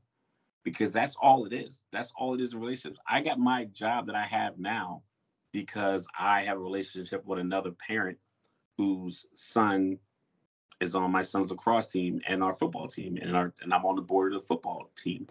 So he was like, hey, and this is a white guy. I'm not saying just because you know he's black, but he talked to his boss or the manager. The manager reached out. I got an interview. I was hired the next week because of relationships that I, that were cultivated with this individual person. We have to put people in the in these positions where we're cultivating those kind of relationships. You got to show up to the practice, show up to the games, be there and support because that's so much happens there. So much happens when you show up to someone. They play better when, when you show up and support. They play better when their neighborhood shows up and support and acts accordingly. Don't show up and get in a fight. Don't show up and just act crazy. Show up and, and be supportive. You you'd be amazed when you see someone show up and how they go off for points. How they how they how their attitude changes, how they interact with the coach, how they interact with the ref, because they can look in the stands and see hey, someone's here supporting me. I get it. Parents can't be there all the time, but show up, support, be there for each other. That way, people don't quit sport. It's it's tough. It's a tough sport being out there. I was I had my son. He was when he was wrestling. and it was a kid, you know, didn't have a coach ready to support him. You need a coach, someone to help you through when you're getting you're about to get pinned. And it's like they don't have enough people. We need to get to the point where we understand, like, listen, we can take time to to be social. We can take time to sit at home and cook. We can take time to just go to work. You got to take time to do other things to support your neighborhood, support the people in it, and galvanize a real trust and bond. That way, when people come home, they don't want to just leave. Everyone gets mad at the black black athlete for getting money and leaving. Like, okay, will you support me when I was down, or did you wait till I get drafted? Will you support me when I was down, or did you wait till, till I was on the cover of ESPN High School Edition? Were you at my games acting accordingly, watch me play, or were you at my games because you had a beef with somebody else? Show up, show up for your team, show up for your people, show up for people who look like you. Everybody else does it. It's not a matter if they don't care about you, but you got to care about us. We got to care about each other. And I think that's the piece. If we did that the same way people from the Middle East, when they come to the East Coast and they set up their restaurants and they set up their businesses, go in there, people pay the price. You pay whatever the price is for that sandwich. You pay the price for that haircut. You pay for the hoodie. You pay for this. Do those things. Be supportive of your neighborhood. Build your neighborhood up, your community up. It says it takes a village. You got to be that village. You got to be a good part of that village. And I think if we did that, we wouldn't clamor so much about not getting hired because I got another business I can go get hired at because I built this relationship in this community. That's all I'm saying. There you go. it makes so much sense. Sadly, so many people need to hear that, you know, and hopefully they're listening. we've, you know, we've said this stuff from time to time before, you know, hopefully they're listening. Exactly. So, I remember one of the most iconic videos slash pictures that I saw in sports history is Dikembe Mutombo laying on the floor with the ball when they just knocked off the one seed Seattle Supersonics. You know, who Raf is repping today with the hat. You know, come on back, guys, come on back. But you know, that's one of the most iconic, you know, pictures in sports history is Dikembe laying on that floor, just screaming with the ball in his hands. But when I see that, I think of Weber State beating North Carolina. I think of Mercer beating Duke. I think about my hometown, UMBC Retrievers, becoming the first 16 seed in history to beat a number one seed. And of course, somehow that one seed that lost to the 16 seed went on to win the national title the next season. I remember, you know, Mr. Drew hitting the shot from near half court, Valparaiso. Nobody knew who Valparaiso was. You know, people still don't know where Valparaiso is. It's in Indiana, by the way. But you know, a lot of people don't know that. But sadly, sadly, it brings me to last season when St. Peter's knocked out the Kentucky Wildcats in the NCAA tournament. But you know what? I took it in stride because it's March Madness, baby. You know, today is February 24th, year of our Lord 2023. And on Monday, the first conference tournament gets underway. I'm already excited because I always take the first two days off of the tournament, that Thursday, Friday. You know, look, even if you don't watch college basketball, even if you don't know anything about college basketball, everybody fills out a bracket. You know, even if you just choose the teams based on their mascots you know, but there's a reason that college basketball resonates because it's easy to watch the NBA. Remember Kobe Bryant and Michael Jordan, you know, but some of us out here, we appreciate and love VCU and Butler and Gonzaga. You know, March Madness is coming, folks. Get ready. This is one of the best times of the year. And then after March Madness is over, you know, we're going to get into baseball. We're going to get into the NBA playoffs. And before you know it, it'll be football again you know, but appreciate March Madness while it's here. I appreciate college basketball because these kids are out there. Well, most of them, because you know we got the transfer portal now. But most of them were playing for the name on the front of the jersey, not on the name on the back of the jersey. March Madness is here. It's a phenomenon. You know, fill out your brackets. You know, we're going to be talking about our Final Four here in a couple of weeks, and you know who we're picking to get to the Final Four. But You see this joy on my face? March Madness is coming. So I don't know if that was something that I got off my chest because you know I had something about Portland earlier because you know Portland pissed me off these last few weeks, but you know, but Raf, you know, March Madness is coming. You know, I don't know. You know, I'm I'm so excited. You know, I don't know how to contain myself. Like, you know, literally every day I look at the calendar and I'm like, oh, it's not March 1st yet. Like, I'm so excited, man. Yeah, I mean, yo, it's it's it's a prime time. Like everyone feels like a bracket. I think I won last year. Um, I think I won like seventy-eight dollars or hundred, somewhere in that range. But a friend of mine that I went to tech school with back in 2000 hit me up. He was like, "Yo, doing a bracket." To me, I was like, I think it was like a ten dollar buy-in and then I was picking. I don't know. I always pick like a. Everyone, I pick a 15 every once in a while. I pick a 15 over a two. I'm doing it less lately because everyone sees each other on TV. But I pick 11 over a six. I definitely pick at least. I pick two 12 over fives probably every year. Yeah, and, every, and you know I'm happy I'm happy that UConn has been back. You know, they were a big part of our childhood growing up, and you know, in our into our teenage to adult years. Yeah, you know, Jim Calhoun. You know that guy. Yes, you know, like I miss Syracuse and Georgetown, but you know, you can't have everything. The Kemba Walker. Oh yes. Yes. So yeah, conference tournament start off on, on Monday. I am here. Sense, but yeah, you know, so you know, um, you know, but here we are, you know, at the end of another show, you know, and I will not leave today without shouting out Frankfurt, and that's Germany, by the way, not Kentucky. Frankfurt, or you know, Wilmington. Oh, I already did that. Wilmington and Syracuse. You know, we'll give them again. We'll do them again. But you know, but I want to also give a shout out to T3 Bracketology on Twitter. So for those of you that are into college basketball, make sure you follow that page. You know, shout out to Manscaped, you know, and shout out to Red Bull, you know, and then and of course shout out to Prairie View A&M, who I'm wearing on my hat today. Rep your HBCUs. They ain't my HBCU, but they're a HBCU, and they still matter in my heart. Yo, uh, like I said, one uh one is the bond, so I use my you know my nonprofit. So shout out to Broken Windows Initiative. You can follow me on Instagram or on Twitter. You know, so Sports Reports is ordered on Instagram. Fear My Raf on Twitter. Uh, shout out to Collect ID. You can check them out. It's a, startup out of Switzerland, turning your physical product into digital. It's a good idea. You can check them out on Instagram. Shout out to Tim. I met him last week at the uh, All Star Weekend in Salt Lake City. So it's just it's just a good run, you know. So you can follow them on Instagram, Collect ID. Um, say, you know, obviously follow Mike ML Dub. You can follow the podcast. Keep giving us the views. Uh, shout out to Herriman High School in Utah. Um, you know, so it's just like, you know, I'm just I'm just excited for what we're doing here. I talked to a friend of mine earlier. He's been doing podcasts, and he asked me, like, how many episodes you on? I think we are on like 13. He was like 13. Yeah, really on your Grizzly. And like to me, it doesn't feel like that. It just feels like a couple times a week I sit down with a good friend of mine and we go over sports topics that we don't really see on TV.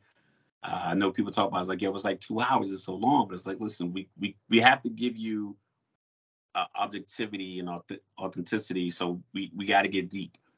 And like I said, you guys, it would have been three hours because we talked for an hour before we even start, and we talk about an hour about stuff that we don't even bring in the podcast.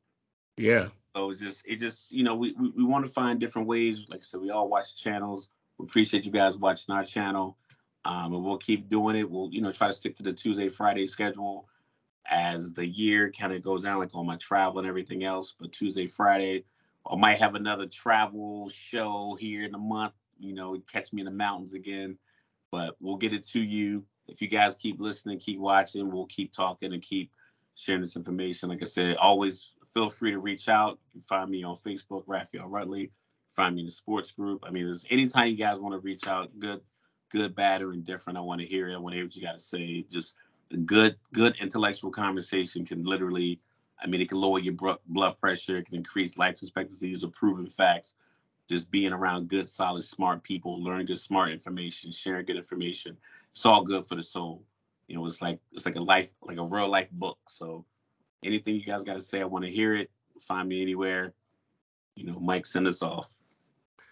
Got to give the people. oh, can't do that. Forgot there's another do show doing that. But hey, you know, ML MLDub25 on Instagram, two bit reports on Twitter. It will be in your descriptions. Like us, rate us, review us, give us five stars, leave some comments on YouTube, tell your friends about us. We love you. America, we'll see you on Tuesday.